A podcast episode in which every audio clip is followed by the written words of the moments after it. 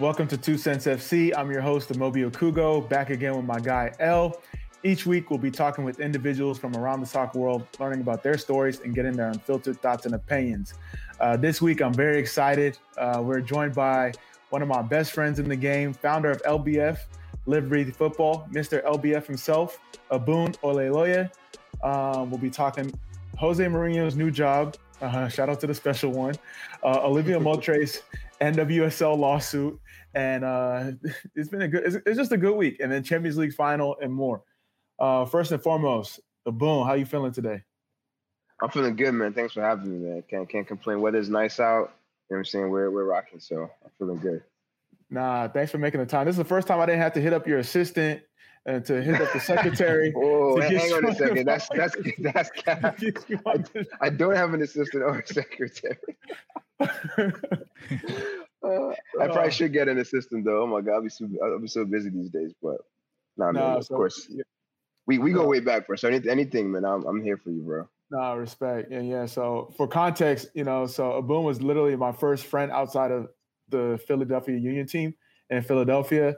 Uh, we met randomly. Um, his uh, older cousin had a Nigerian re- or Nigerian restaurant, mm-hmm. so I was there like once, twice a week. And uh, Abun found out, and then we just linked up, and then we actually met like officially, officially at an Ethiopian spot, right? It was an Ethiopian spot, a Senegalese spot, uh, Senegalese spot. Yeah, because yeah, uh, my cousin's restaurant closed down, and then I guess you were trying to find other like African spots in the city, and I was like, "Yo, I know another spot," and then we just kind of like linked from there. Yeah. Then he had me waiting out in the cold. Uh, nah, but it's, it's been it's been all love since then. So yeah, I remember I just walked past, didn't even know it was you. so good times, man. Good times. Yeah, so we're gonna get into you know our relationship, everything you're doing with LBF. But 1st mm-hmm. question we ask everybody: uh, When did you fall in love with soccer? No, we gotta do two truths in the cap first. Oh yeah, my bad. Run it back, run it back. Two yep. truths and a cat. and make sure it's uh, unbiased because you know obviously. So about myself. Yeah, two truths and a cat. Yeah. Mm, two truths in a cap. Or it can be okay. about the brand too, if it's something you think a Moby might not know. Okay. Um, let's see. Um,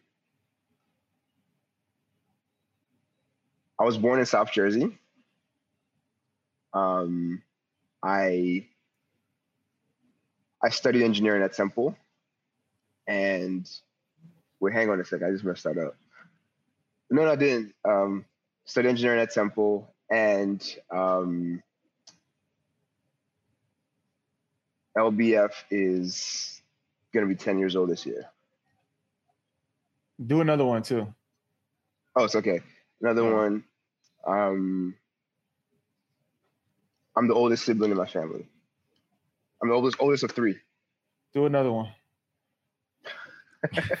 um, I'm trying to help L out. I want to make sure when I beat him, he's not saying I know anything. okay. Um, I I've never been I've never been outside the country.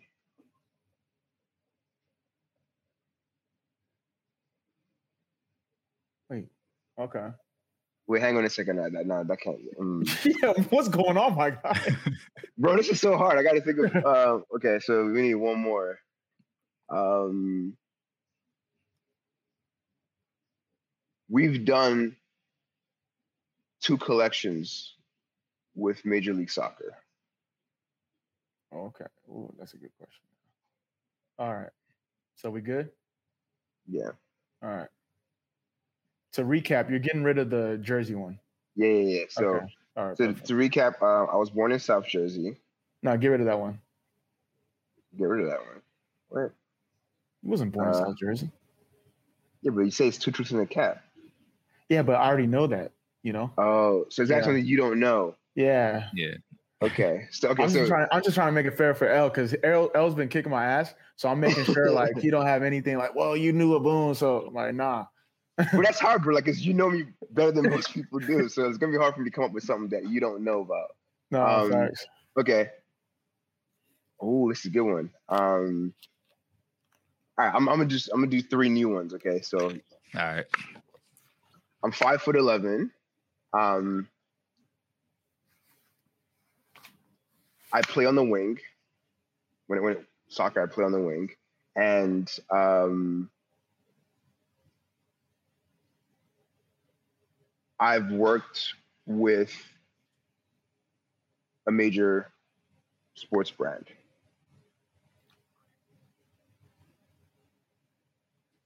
That's three. Yeah. Damn. Hmm. That, that's better. A movie's a little quiet right now, so I feel like That was good. And we can't ask follow up questions. I got a couple Yeah. follow up questions, but Mm. nah, we can't. so you, can't you ask got to guess which one is the the a cap. lie. right? Okay. Yeah. Mm. Now you got to be capping on five eleven. No one says five eleven. It's either like six foot, they round up, or it's five ten. So that's my that's my answer. That's Yeah, funny. Yeah, yeah, I might roll with that one too. You know, that's that was obviously the cap. Because I'm so obviously not six foot, but I was just like, I'm five ten, so like five eleven. yeah, is close enough. exactly. So no one like that's one of my homegirls said like if a guy says they're five eleven, they lie. So then, I'm like, wait, what do you mean? He's like, yeah, they either round up or they like are honest. So no one ever says That's five eleven. hilarious. Oh, oh that's great. All right, so two truths in the cap, but let's get let's get into it. First question we ask everyone is, when did you fall in love with soccer? When I fall in love with soccer? My earliest memory of playing soccer was like back in Nigeria where I was born, right? I think I was maybe, I want to say like four or five. Like just my uncle bought me a soccer ball, just kicking it around the house, right? And then there's a, there's a soccer field across the street from my house in, in, um, in Nigeria. Like I would just, every day after school, I'd go play from 6 to 7.30. And at 7.30, I could literally see my house like Yeah. from the soccer field. And my dad literally got me a watch that was set to like the alarm would go off at 7:30. So like get your ass back in the house. I would look at the watch, I would look at the house and I'd be like, ah, 30 more minutes. Now every single day it was the same thing. I would get in trouble, I'd get beat, I'd get grounded, but I, I'd be right back. So that was just basically, yeah, I, like, I would always I would get beat, I'd get in trouble, I'd get grounded. I'd the next day I'd beg, oh dad, can I go play? Please, all my friends are out there say I can't, da da da. I finished my homework. Okay, fine. 7:30 again. Make sure you come home. And this was just kind of like my life for, you know, and that's what I remember most about growing up in Nigeria. So for me, like my that my fondest memories were playing soccer growing up in Nigeria. So that's when I first fell in love with the game. Just always like watching the Super Eagles, you know what I mean? Because we didn't really get like Premier League. I mean, I think we'd maybe watch like Man United, Arsenal, Chelsea, because those are the only Yeah. teams we could really watch at that time. But for me now, like that's that's kind of like my my earliest memory of of really falling in love with the game. No, respect. So obviously you're Nigerian born and bred, but uh, talk about, you know, your upbringing, you know, moving to the States. Um, how was it finding soccer out here? You know, Nigeria, soccer's number one. It's in the blood. But then coming to the States where you got basketball, you got football, you got school, you're adjusting. Um, yeah, yeah. How is it to still maintain that love for soccer and, you know, just your adjustment coming coming stateside?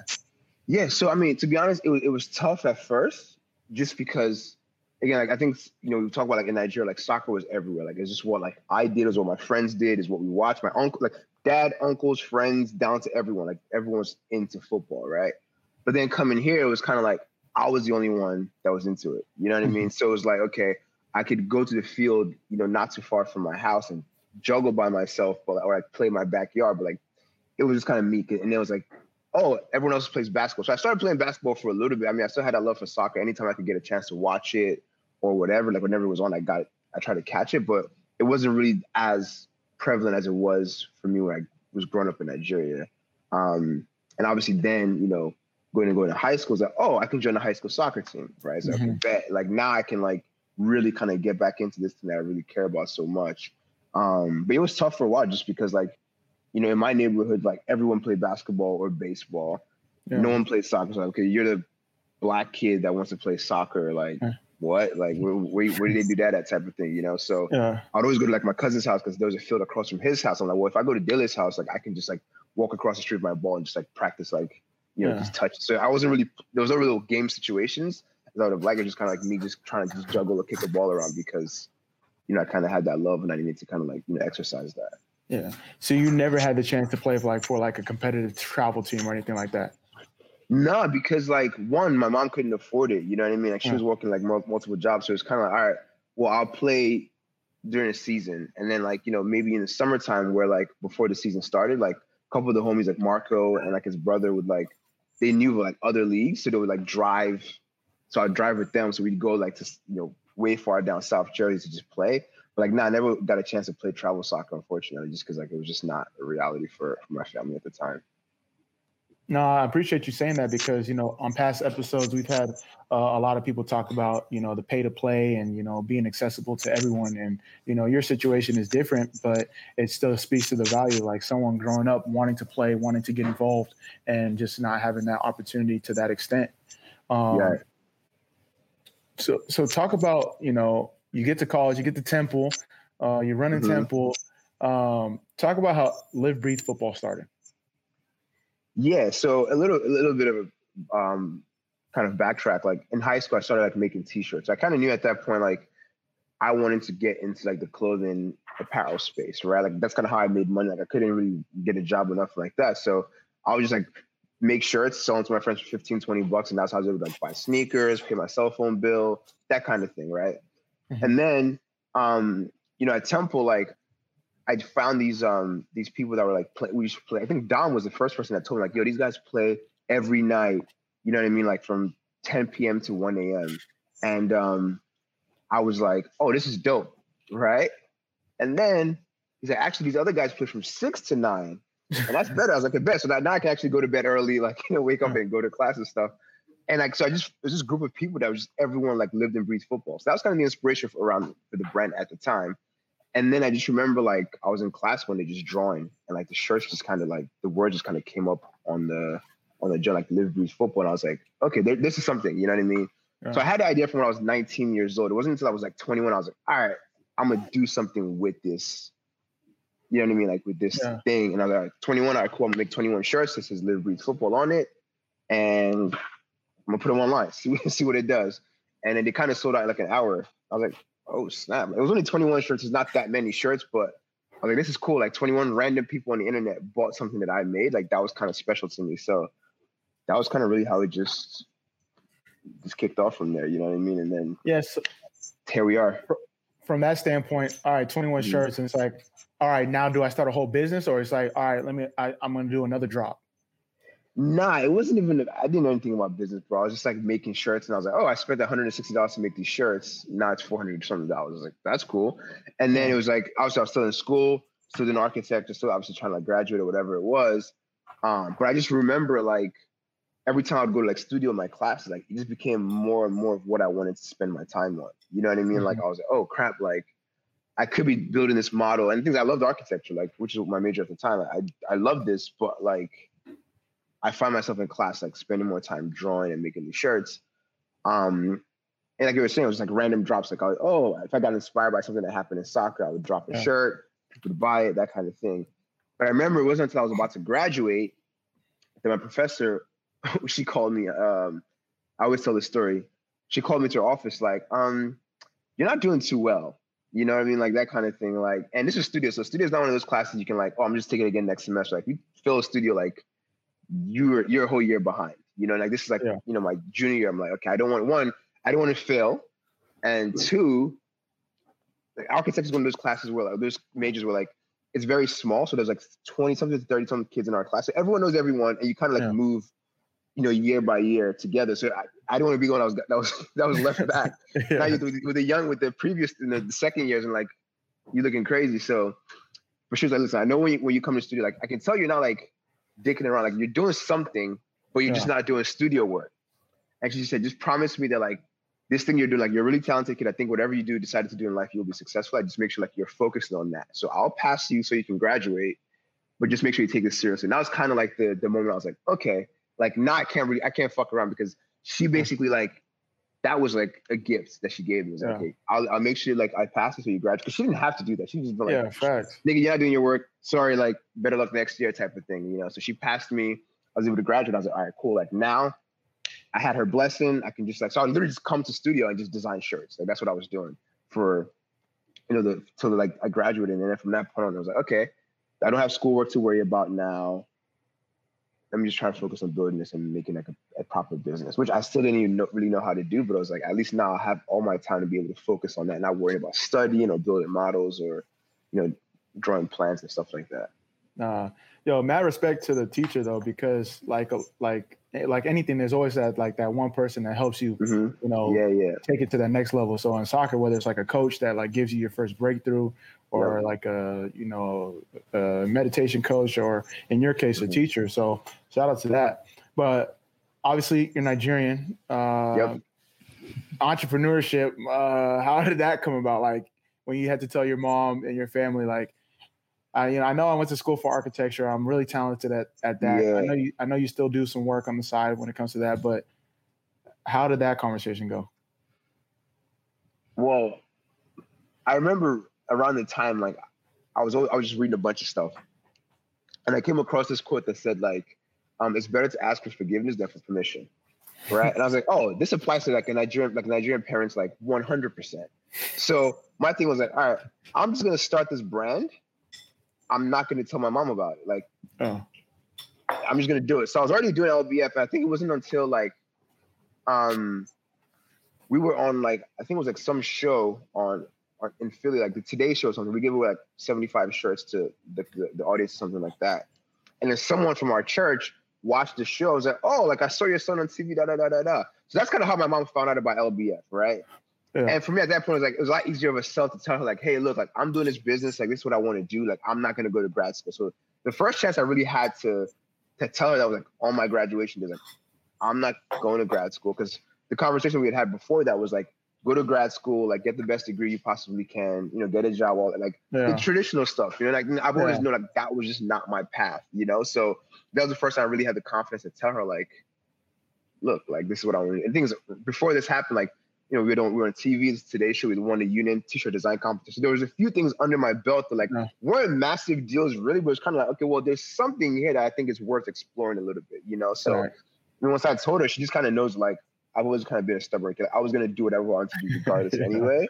So uh-huh. she's like, all right, like that's fine, you know. And um, yeah, so like that was really how that played out, and thankfully, you know what I mean. Like it's it's kind of paid off. So you know, she's not really worried about you know, yeah. going to grad school or, or getting a job now. No, I think that's uh, you said it best. I mean, when it comes to Nigerian parents, and it's uh, that's why we love them and no fault of their own. It's just it's like negative encouragement, and it's just because they want us to do well, so they want us yeah. to be like the most like the path to least resistance, like engineer, yeah. doctor, architect, lawyer. Um, so it's like you almost have to have signs of successfulness, and it's like, oh, I always knew you were going to do that. Like, yeah, yeah. what are you talking about? Like, yeah, exactly. Yeah, I, I, get it though. For them, it's like it's a matter of like there's safety, right? Like if you become a yeah. doctor, like there's that path has been charted. Everyone's walked that path for yeah. millions of times. You know, if you go to med school, you graduate, like you'll you'll get a job, right? If you become yeah. an attorney, you'll get a job. It's just like okay, you're gonna start a business selling shirts about soccer. Like, it's such a foreign concept to think about. It's like there's no precedent for that. I think that that's what really kind of concerns them. Um, but it's like, yeah, there's no precedent for that. But like, there's plenty of other people who walk different paths and been successful. So for me, those are my inspirations, and I was like what made me feel confident about kind of taking this journey. You know? No, that's great, and that's a perfect segue to my next question. Is like, what's the hardest thing about you know starting LBF that you've learned so far, and then from the standpoint of like someone wanted to follow in your footsteps, like what would you tell them? Like, all right, this is what I did, but you need to do it this way. Yeah. Um, I would say the hardest thing was like that knowledge gap, right? Mm-hmm. That you don't know what you don't know, right? Because for me, it was like there weren't really any entrepreneurs in my family. I didn't know anything about even making clothes really. It was just kind of like, okay, I have this idea and I'm just gonna start it, right? So like you said, you take one step and then you like you learn a few things and you take another step and you kind of keep going from there. So for me, that was the hardest thing, was just like not even really knowing what I was doing. Like I had an idea of what I wanted to accomplish and where I wanted to go. I had no idea how to get there. Didn't really have the resources to. So that was really the hardest thing was kind of realizing that and getting over that. And also doing and building a business without any financial like stability. Like I didn't have a job. It was kind of like okay, I'm just every whatever the business made, put it back in. Whatever the business made, that's kind of always been our motto. So it's like it's tough to live that way when like you know you're people you graduated with like a grad, you know they're they're buying houses. They're oh, I'm Yeah. working here at this great company. It's like I'm happy for you, but like, I just knew that was never my path. So it's like trying to like justify putting all this time into something that is um, takes so long to materialize. You know what I mean? And, and, business is challenging. And even now that we're doing well, like it's still growing pains associated with that. Whereas if you get a job, it's like all right, well, whatever happens to the company, every every two weeks I get a paycheck. Cool, you know. Yeah. So um, yeah, that was definitely the hardest thing was just like not really knowing what I was doing or having any experience whatsoever. No, I, pre- no, I appreciate you sharing that. I think like playing that long game is is hard, Yeah. but it's important. Mhm. Yeah, yeah, yeah, yeah. Definitely Yeah. important for sure. Um, Quickly, how how has uh your architecture background kind of helped influence your design when it comes to clothing? Like think about like the kind of like on your Virgil Abloh type shit. Like yeah, he, yeah, he's an yeah. architecture student and now he's designing clothes. Like Mhm. how does your your architecture background kind of influence and help you with the way that you design? That's a great question, right? Because I think it's helped me approach fashion and apparel in like a very structural way, you know, Mhm. that's not really based on like trends, right? Like apparel is a very trendy industry. Okay, these colors are trending, like these this aesthetic is trending. For us, Is like, okay, like what's the form and function of this garment that we're making, right? Because a building, when you, when you design architecture, like, okay, this building is, is a house, so it has to have a bathroom and bedrooms and windows, and you kind of have all these limitations that you kind of have to like, or sort of these parameters you kind of have to work, work around. And I kind of approach design in that same way. It's like, okay, look, we're making these pants for soccer players, so like the construction has to be, you know, we have to think about that. The fabric has to kind of work for for movement, but also be like stretchy, but like you know, think about how does it look when you're not playing soccer. Like all these different things kind of come into my mind when I'm, you know, designing a product for us. So that's really like how I'll say architect has influenced my um, my design, but also just even the structure of our the program that I did at Temple was kind of it was very free. It was kind of all right, cool. Like you have a studio class Monday, Wednesday, Friday, one to I think it was one forty to five or six, or whatever. You have a project, 14 weeks a semester, go crazy. So there wasn't really that much structure. You kind of had to like time management was up to you, building your models, your drawings, all that stuff was on you. So I think that kind of prepared you for starting a business because it's like, all right, well, it's your it's your thing to kind of like decide what it becomes, you know? So Yeah. yeah, that's kind of how how I'd say that background is, impacted my my designing. So No, that's really interesting. I've never heard you like uh, I've never heard that question asked to you, so I thought that's that's really a um, a great answer and provides insight to some of the products that you have. And I know we're gonna have all that stuff in the show notes, but Mhm. uh, the turbo pants, you know, some of the things that you designed in that, you know, you got perfect the- soccer pant. Yeah, the, it, Yeah, it really is though. Like every time I rock them, I get a like, where'd you get those? Or I need to grab dope. me some. I've been That's looking dope. at them. I need to grab some. that's so dope. it's like it's like free promo every time I wear it. It's like like no no cap. But yeah, no, I think um, that's great. Like, I think it's awesome to just have made products that people like genuinely care about, right? It's like, mhm. nah, because that was kind of always the goal. Like, I want to make something that, like that's timeless, that lasts, and that people actually like, yo, I, I felt even when I wear Maestro pants, like, like, yo, where you get those pants at? And I'm like, okay, that's because not even soccer people asking. Me. It's just like yeah. some random fashion person like Saks or wherever I'm at. I was like, yo, those pants are dope, you know. And I think that's that's really that's a great feeling for sure. No, so to that point, what's been your favorite uh partnership to date? Or actually, actually, when did you know? Like, obviously you knew, but like, when was it where you had like an athlete or someone rock your your your your apparel and you were like, what? Like, I didn't even have to hit them up. Like, how did they? How did they even get that in their hands? Like, what what was that moment for you? Um. So, all right, I'll talk about that moment. But I think when kind of when you and I became friends, I was like, "This is cool." Like, I'm friends with a professional soccer player. Like that to me just was like the coolest thing ever. You know, even though like we are just homies, it was like, "Yo, this is Yeah. dope." Like a professional soccer player, and then like obviously just you how you supported us even back then was super dope to me. This is even before anyone Uh, even like cared really what we were doing. Like you cared, so that that was always dope to me. Um, but I think the first moment I had was like when I think it was like 2 a.m. I was like asleep, and like remember I just remember my phone going off, and like someone had tagged us in a post where um, Pato, this was back when Yeah. still at AC Milan, had, had worn like the George Best shirt. You know what I mean? I think on the on the plane. So they had played like you gotta bring you gotta bring those back, man. Them timeless yeah, yo, listen, that's that's part of the goal for this year is to bring all those timeless pieces and turn them into the NFTs we talk about. But that's oh, that's a different conversation. Yeah.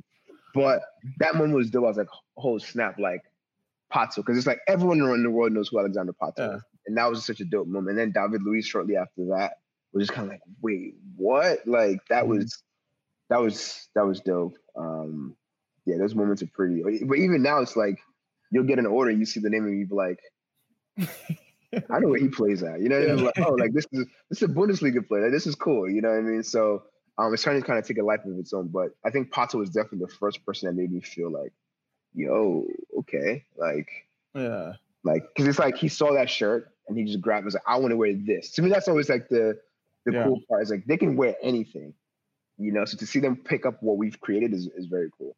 No, that's D Wade was rocking some stuff recently too, right? Yep, yep, yep. Yeah, the turbo shorts.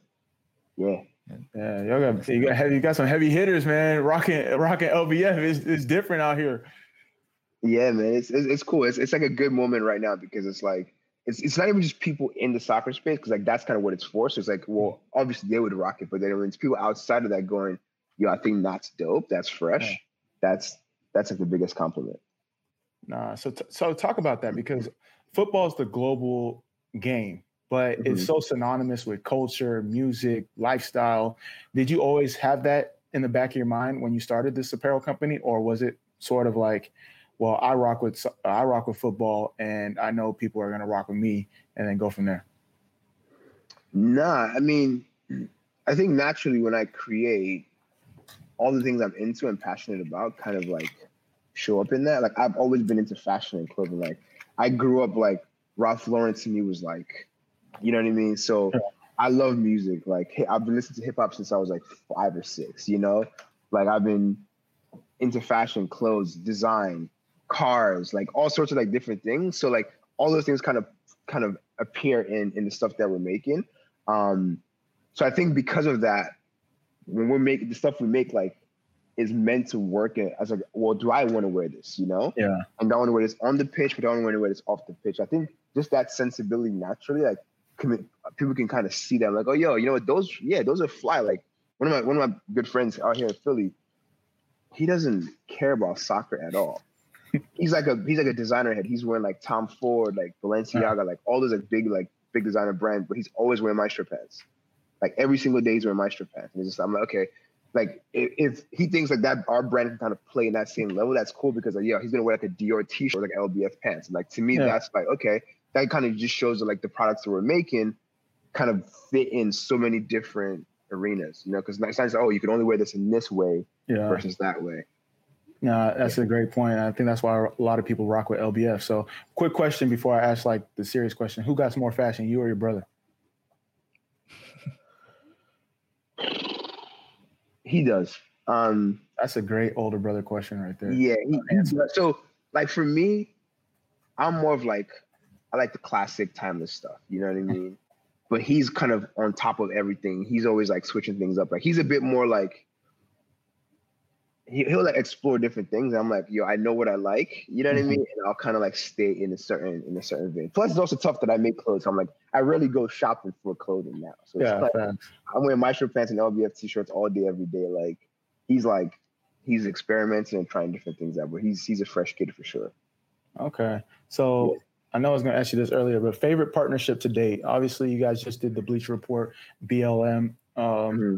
collab, which was amazing, not only for the social impact and awareness that you guys brought, but um, just another uh, just another knock on the list of goals that you have for LBF. Uh, talk about some other partnerships, um, favorite partnerships, different things like that. Yeah, I mean, it's it's hard to pick a favorite. I think each one has challenged us in a different way, right? Because one, the first thing is when you do these collaborations, you work with a corporate entity. And for us, like we're not really that corporate in the way we operate. So it's a new experience each time. It's okay, there's nine people on the phone call, so many stakeholders, and you're just trying to like, navigate everyone's like role in this in this in this sort of big picture. Um, so that's like always an interesting challenge to kind of face up to. Um, but I would say for me, um, if I had if I had to pick, it would be Sporting KC and just because of how organically that relationship came came about and just kind of how much they trusted us before we even really like had. I mean, we've been we've been LBF, right? We've been doing our thing, yeah. like they kind of gave us the opportunity to play on a big stage before anyone else did. And to me, that I'll always be grateful for them to them for that. So I think I would have to say Sporting KC for that reason because they just like it's like you just like you take a chance on that that young kid from the academy, right? He comes in and starts bagging goals. It's like okay, now you know now now you kind of look good by by be, allowing that to happen. So for us, I would say, I mean, I would say definitely definitely KC. No respect. Yeah, I remember yeah. when those dropped. Yeah, yeah. Like when the when the players rock with it, because you know they always like getting stuff, but that's how you know it's like. Yeah, yeah, yeah, yeah. So when it, KC for sure. When it comes to uh, LBF, what what's like the five year plan right now? I know you got long term visions, but for the next mm-hmm. five years, what you guys trying to accomplish?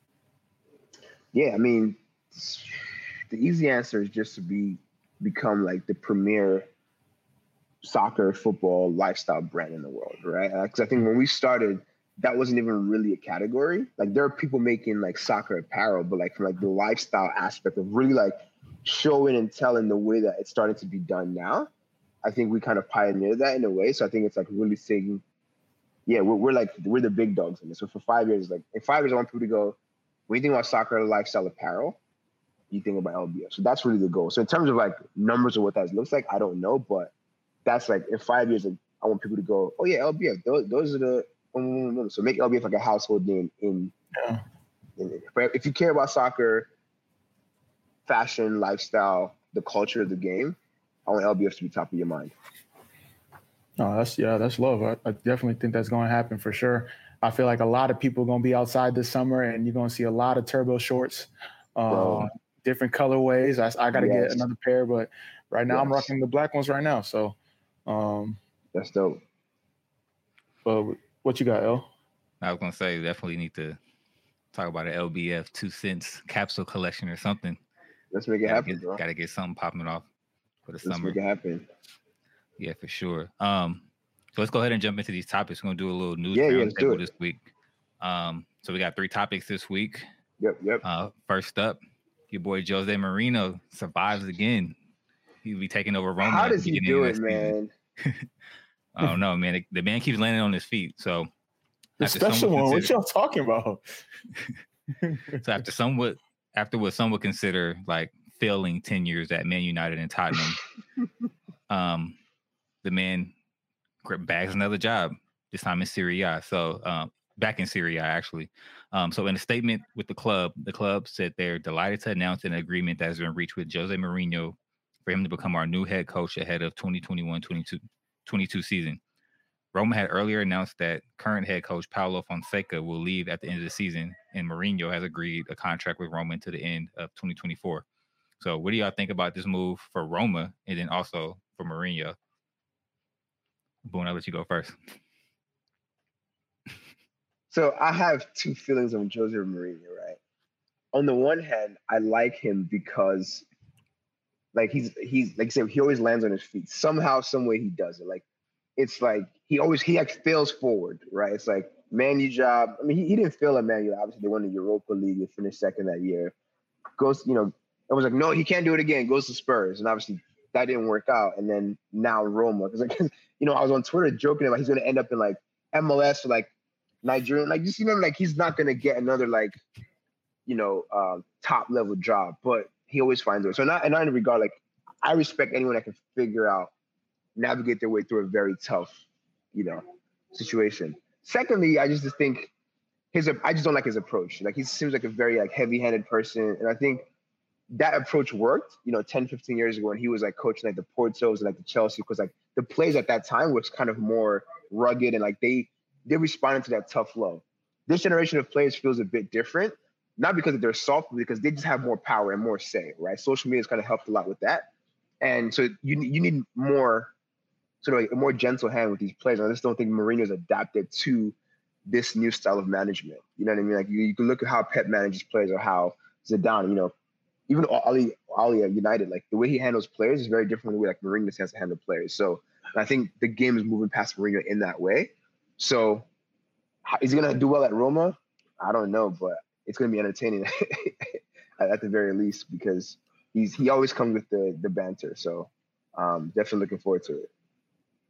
Yeah, um, the special one as a personality, you can't beat him. He's like a, Yeah, you no. know, top coach when it comes to that regard. I think him going to Serie A is great for his style of play and his Yeah. like approach to the game. Um, but like like Aboon said, when it comes to you know adapting to your players, that's that's what makes a great coach, and he still struggles with that because he's been so success, successful his way. It's hard to change, but the best coaches adapt when it comes to you know adjusting to different styles and trends and different things like that. So I think he's going to be successful. I think Roma is a good club. They're not going to like expect him to, you know, come in and win Champions League. You get a couple of couple of Coppa Italias, probably sneak into Serie A, uh, Scud- Scudetto, whatever they call it, and then um, he only lasts like three, four years at the club, and then go on to his next venture. So we'll see. Yeah. And I wouldn't say he failed at Tottenham. He was supposed to. If he would have coached that cup final, he would have found a way to win, for sure. You think so? Yeah, Against the city team? uh, oh yeah, he would have found a way. But the best Oh, thing well, is because we'll never know. So I could say that and be like, Yeah, right, right. oh, Okay. Oh. The crazy plot twist would be if Roma signs like Dele Alli or somebody uh, next season. That'd be super crazy plot twist. Well, All it's right, funny so because isn't, isn't that what's his name at, at Roma right now? Mkhitaryan? Chris Smalling, Chris Smallings, and Mkhitaryan. Mm. Yeah. Yep, that's good. That yo, that reunion is gonna be hilarious. Uh, there's no gonna re- there's no reunion. He- Uh, Smallings is on his phone with his agent right now. He's like, hey, we gotta, we Get gotta out of here. get me out, get me out of here. That's funny. All right, so let's jump over to the women's side. Um, so teen soccer phenom Olivia Moultrie is suing Mm. NWSL for the right to play in the league. So Moultrie is a 15-year-old soccer prospect who accepted a scholarship to UNC at age 11 and signed a marketing deal with Nike at age 13. Um, so she's recently filed an antitrust lawsuit against NWSL. Uh, she currently trains with NWSL's Portland Thorns and has played in scrimmages with the professional team, but she's only eligible to play um, officially with the youth with the youth squad. So the re- the suit requests preliminary injunc- injunctive relief that will allow Moultrie to be eligible to sign a professional contract and play for the first team immediately. So court documents allege that if not for the age minimum, Moultrie would have been eligible to sign and would have already signed a professional contract to play for uh, NWSL teams and could have signed a contract to do so last season. So the truth, the truth is, um, this is a quote. The truth is, if Olivia Moultrie was male, she already have played in MLS. Said Miller Nash Graham and Dunn sports law attorney uh, Max Forer. He's one of the lawyers who's representing her. Um, and further, she's already eligible to play for the U.S. Women's National Team, but can't officially play in the league that develops and prepares talent for that national team, and that's unfair. So I want to get you guys' thoughts on this case. Um, what do you think the NWS? Do you think the NWSL should adjust their age restrictions? Like, what do you think should happen? Yeah. So for me, uh, my my whole- my quote around is like, if you're good enough, you're old. Uh, if you're good enough, you're old enough. Um, with where W, uh, sorry, NWSL is at right now, um, it's I'm kind of confused because didn't they know this? She signed like two years ago when she was 13. So how, like, they should have addressed this issue way beforehand, and now now it's coming up. So from NWSL standpoint, Portland Thorn standpoint, I'm kind of like, all right, what's what's going on? Um, but yeah, NWSL definitely needs to address this issue um, because as they continue to grow in stature and gain popularity, and you know, um, argue against why, and there's there's no argument in, in terms of like viewership and equality and stuff like that. But as they continue to compare themselves against other leagues and MLS and USL and other leagues like that, you have to make sure that you're adequately representing your players. And Olivia's a player in your league, so um, let her play. What you think, Boone?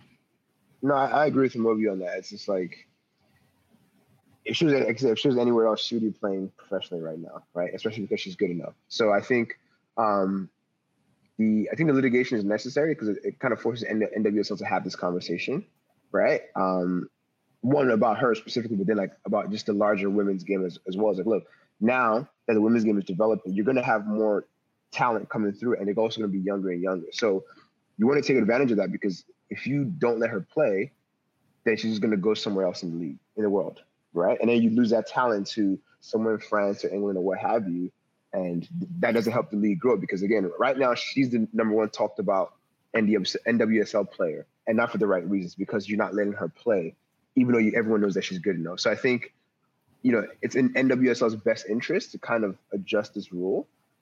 And, and not just for her, but like for future, you know, young girls coming through, because you can't say, well, no, you you have to wait till you're 18 to play. It's like that's a very that's an arbitrary age anyway, you know, because mm-hmm. not every player develops at the same rate. So if you have players that develop that age younger and are are good enough to play, then then let them play. It's as simple as that for me.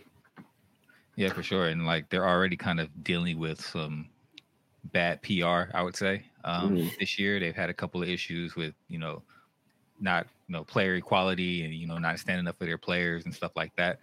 Um, and so this is just another kind of ding to an already like year where you're not looking so hot. You know what I'm saying? So yeah, should possibly find a way to you know to let this girl play. Um, and as you have more phenoms, more young phenoms out there, like you want to keep them in your league. Yeah. You know, like you already have some of like the, the larger um in women's national team players jumping over to Europe, you know, to play during the off season and stuff like that. But you want to keep all that talent in your league. So you you would want her to stay in your system. Yeah. You know, yeah. you need to get unhinged from the NCAA and, you know, let her be more traditional in terms of how you know the soccer landscape works. And so, if she's in your, if she's already playing for your youth teams and your academies, then you know why not get on that pro deal as soon as possible. No, definitely. Yeah. So let's move over into Champions League. I know. Uh, Moby can't wait to talk about this. Oh God. We, we, we ain't gonna talk about Arsenal in Europa League. They just skidded out it their way out the competition. But we'll um, we'll focus on the big competition. So City and City finishes off PSG. Chelsea knocks off Real Madrid for an All Premier League final. Um, so a couple storylines here. We have you know uh, the U.S. men's national team players guaranteed to win a Champions League trophy this year. Got Zack Steffens for City and uh, Christian Pulisic for um, Chelsea.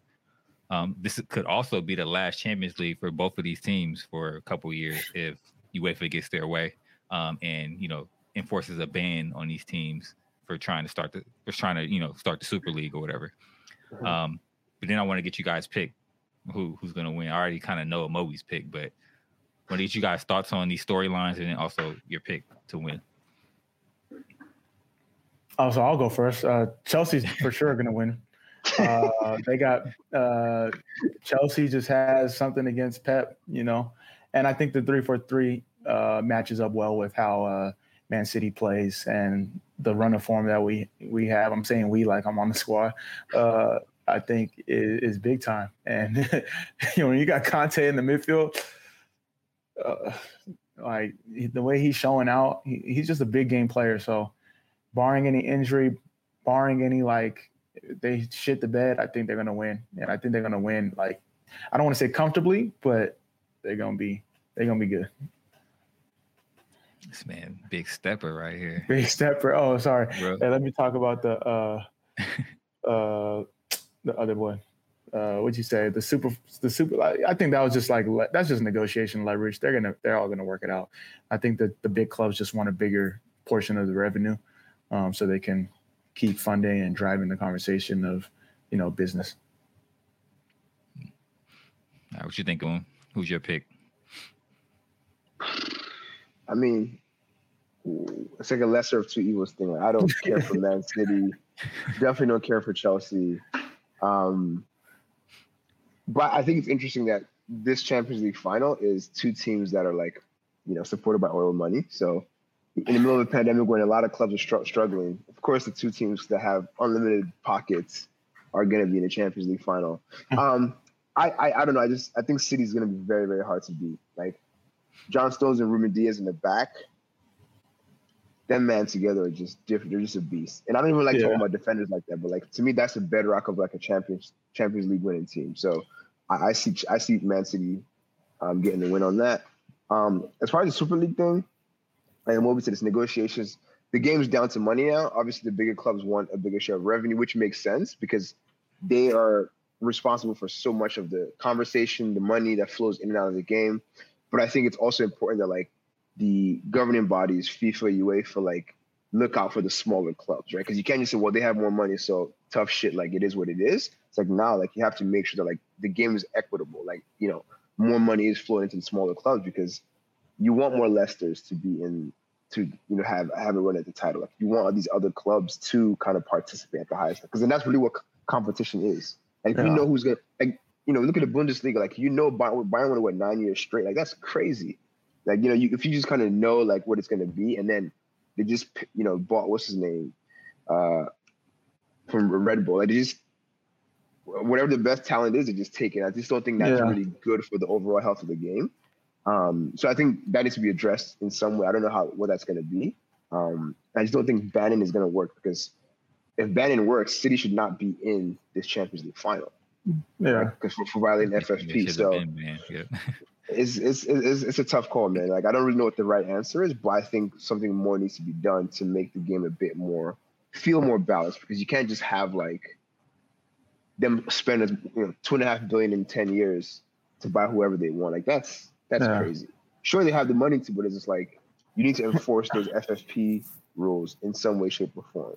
Because if you if you don't enforce it like they did with this with City, why not just you're gonna get, get another owner buying another club, dumping yeah. as much money as they can in the club, and just right, you're gonna keep buying titles, and it's just like that. That's not really good for the game. It's good for no, City fans, but as a whole, it's like you want to make sure, like, yo, actually, you know what? Next year, another club might win because they have a little bit more more money to play with. They can they can attract better players because they can pay more wages because yeah. they have uh, you know a bigger share of the pot versus City just being like, yeah, well, oh you need you you need who? Yeah, sure, we'll buy it. You need them too? Oh yeah, we'll buy it. So it's like, yo, what? That's and look at cities. look at how deep that their squad is. They brought they were winning comfortably yesterday. They brought Aguero off the bench. They brought uh, Sterling off the bench. They brought what's his name, Jesus. Like, who else can do that? Yeah, it's crazy. So, you brought up a great point though, like uh, like Bayern buying like Red Bulls like coach. It's like some of these teams, like, but they're like feeder teams in their own league. I, I just yeah, don't understand that. That's crazy. it's crazy to. Like you're like, making your competition the better. Bundesliga for you. Every, yeah. it's weird. Lewandowski, yeah, it's it's so weird. It's like uh, the fact that it's allowed to happen, I think, is a problem. Like I don't know what the rules need to become, but it's, it's almost like okay, if you loan a player out to a club in your league, like that the player can't play against you, right? Yeah. So it's like they need to have some kind of rules like that. To say, look, like okay, if you're gonna sell a player to like a rival, like there has to be some something to kind of make it a little bit more fair. You can't just be yeah. every season like Bayern just gets stronger and stronger by just poaching yeah. the best talent in the, in the league. Like yeah. crazy. That's, Yeah, that's weird to me. I think I think Pep finally gets over the hump with this one.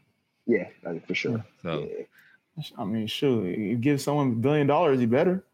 that's what I'm saying. Right, well, like, uh, like, how do you how do you think City's gonna lose? Like with Mahrez, Mahrez doesn't play. Well, oh, we'll bring on Sterling. He doesn't play. Oh, we'll bring up Bernardo Silva.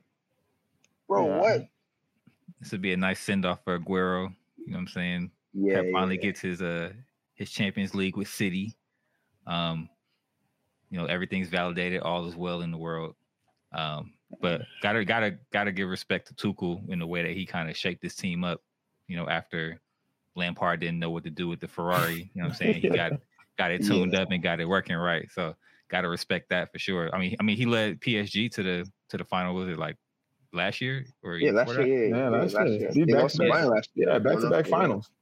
Yeah, so you gotta put I some respect on his name. Yeah, homie, homie is legit. So yeah, and I'll put my hand up too because I was like, ah, I don't know about Tuchel. Um, but he's got him rocking. So, and um, yeah. you guys are taking City. I got to find a, a, a FanDuel, DraftKings. Put me on, put me down for uh, Chelsea. All right, so score predictions. What do you think? You said Chelsea's gonna win. What's the score gonna be? Two one. Two one. Yeah. Okay. Two one yeah. Chelsea. Early goal. Man City gets to run the play, gets a goal like at the 60th. Chelsea gets one within 10 minutes. Call it a day. Did you say goal against the run of play? City's gonna dominate that game, bro. You know it already. Exactly. So get the goal against the run and play. Oh, Kanté, saying Chelsea get the Yeah. So Kanté's like Gundogan's gonna be playing with the ball. Kanté's gonna come in. Thanks for coming. Counter attack. Uh, goal. Then Man City's gonna wake up. We're gonna have to face some pressure. We're gonna handle it. They might get a goal around the 60th, and then they're gonna settle down. And then Chelsea's gonna be like, all right. And then we get a goal, and then back and forth. Two one. I'm telling you. I'm gonna go two one the other way though. Okay. Yeah. Same same scenario, but I'm gonna go two one the other way. I think I think it's gonna be a city treble this year. Okay. Champions so, uh, League, Premier League, and EFL. That's oh, that's a great point that you said because a lot of people were talking about, oh, well, it doesn't count as a real treble, so you're counting it as a treble. Bro, if you win th- if you win three trophies in a year, that's a treble to me. Like, okay, it's like everyone starts having these arbitrary rules when like you don't like the team. Oh, it's not like, the FA Cup, so it don't count. Like, nah. Yeah. It's a, it's Everyone loves shifting the goalpost. They love shifting the goalpost. Yep. If your team wins the EFL Cup, you're not gonna be happy. Like, like it's a cup. The cup is a I'd be cup. Happy winning any trophy. Be honest. Man, speaking of trophies on Arsenal, it's, it's about to be a drought, bro. Yeah. Yeah. That, that win last year was a fluke, but it's about to be desert season out here for us because I don't know what's about to happen, but we look real shaky out here, bro. We're not. Mm. Very. And like, who's gonna who's gonna want to come play for us? Like, it's not looking good at all. There's no no hopes of Europe, either None. competitions. You know what I'm saying? Like, we got tight purse string owners. You know, Bro, even if we, even if we got like the players we wanted, you got to get rid of these players. Who wants these players? And then is Arteta good enough to coach them? Bro, this is this is an Arsenal yeah. AA room right now. okay, right. speaking of, let's let's let's shift the topic. So on the TV, they have um, Hazard celebrating with Mendy and um, Oh, yeah, hold on, hold on. We're about to get to that. We're about to get to that. oh, great, great, great, great podcasting though. Yeah, perfect segue. Let's jump into no card, yellow card, red card. So, um, this is a rapid fire game that we play on the show where I'll read off some news topics or some headlines. It could be from sports, from sports world, soccer world, or it can be from pop culture. And you'll give your opinion on that topic using the soccer card system. So, no card is, you know, I agree with it, I'm cool with it. Yellow card is I can go either way and red card is you know obviously i disagree or i'm not cool with it and kind of give a little explanation of why you gave it that card so cool. to your point Eden Hazard keying it up with his boys from Chelsea after the game yesterday. After they, after Chelsea knocked out Real Madrid, uh, and it's become kind of a source of outrage for Madrid fans and I guess front office alike. So, what card are we giving Hazard for? You know, being all chummy, chummy after his team just got knocked out? Abuna, let you go first. No card. Oh, you gotta explain that. Bro, like those are his man. Those are his homies. He played in Chelsea for eight, nine years, something like that. Like, it's it doesn't look good for the cameras. Like that's to me what the only issue is. But it's like I don't think it's just like it is what it is, bro. Like those are your mans. You haven't seen them in. You know what I'm saying he hasn't played well at Madrid. He's like, yo, happy to see the boys circumstances are, are not ter- are not the best, obviously, but I don't know. Let the guy live, man. It's like no card. Okay. Mobiles, I know you. I know you're. You got to think it's a red card. I have to say that. red card because you just gotta you gotta read the room. You know, you gotta read the room. Obviously, Chelsea, uh, Chelsea, you know, like he's top five, top three legend at Chelsea. Um, but you playing for Real Madrid now, and like you know playing for Real Madrid is a whole different ball game. It's like playing for the Yankees or playing for the Lakers. Like there's certain yeah. things that you just don't do, and then especially uh, coupled with the fact that he's had an unfortunate uh, time at Real Madrid. You know, part of it just unfortunate, part of it just because um, you know he's been unfit, and and you know they're gonna try to make you as a scapegoat. Just wait till you get into the locker room or meet it like meet after the game. Yeah, so red card. Okay. Respect that. All right. So last one. So we actually had two this two this week. So last one. Um, no card, yellow card, red card. Sacramento's MLS bid still has some life after they're onboarding celebrities and athletes as minority owners to try and raise some more money to um, qualify for their uh, MLS bid. So some of the names include Guy Fieri, Tamera Mowry, Tamera Mowry Housley, and her husband Adam. So sister, sister one half a sister sister. Um, Festus Ezeli, a former Warrior, NBA player. Arik Armstead, um, NFL player, former Niner. Think he's with the Colts now, right? No, no, he's still with the Niners. Oh, Arik. Oh, that's uh, DeForest Buckner. Uh, yeah. Uh, yeah, Arik Armstead from the Niners. Uh, Urijah Faber, uh, MMA MMA fighter, and then E-40, and then a couple more people as well. So, what card are we giving Sac Republic for trying to crowdsource their way uh, back into MLS bid? I guess I'll go first because it's my city. Uh, shout out 916. Uh, I'm gonna give a red card because you're calling all these people that I know and you ain't called me yet. So I don't know what's going on. like they don't really want the team to get to Sacramento. Uh, no, but all jokes aside, uh, it's good. You know, Sacramento has a way of fighting through. Um, this happened with the Kings, and I, I know uh, Sacramento has a lot of potential to get it done. Um, there wasn't really like a big, big name around uh, the names that they listed, and no disrespect to uh, the the celebrities that were listed. Like, yeah, I know a couple of them, like personally. They're they're moving they're moving weight, but you need that that billion that billion dollar person. So uh, whoever it may be, call them up. Hopefully, it can get done.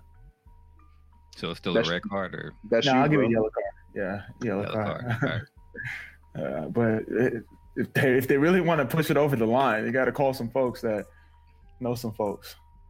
So they got to call to connect over there, Mr. Frugal Athlete himself. That's what I'm saying.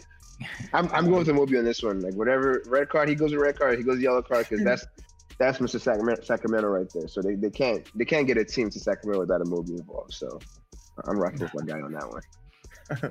right. Now, but all jokes aside, though, it's like a lot of some of these some of these soccer teams don't do a good job of tapping into the community um, like that people that know like different things. And I'm not talking about it from my perspective, but you don't wait till after the fact. Like, all right, now we have a team, and like, oh, we want you to come and you know show your face at a game. Like, get into it like before inception. So, Austin FC, um, you know, they did a pretty good job. I think they could have done better. You got some other teams around the league, Oakland with Marshawn Lynch. I know we talked about it last week like when if you really want to tap into the community, you got to get the movers and shakers in that community, and not just when it suits you. So mm. uh, that's just my little rant for to today.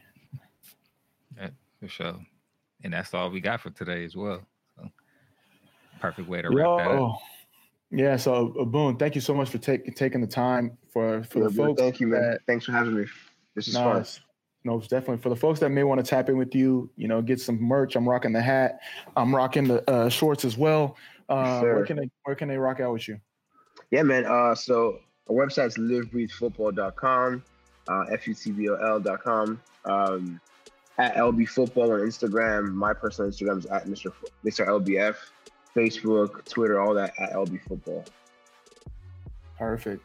And yo, make sure you guys uh, tap in. You know, he's been at it for a long time, and it's only going to go up from here. So um, don't ask about oh when, when when's the next drop. He got it on the website, so make sure you check it out.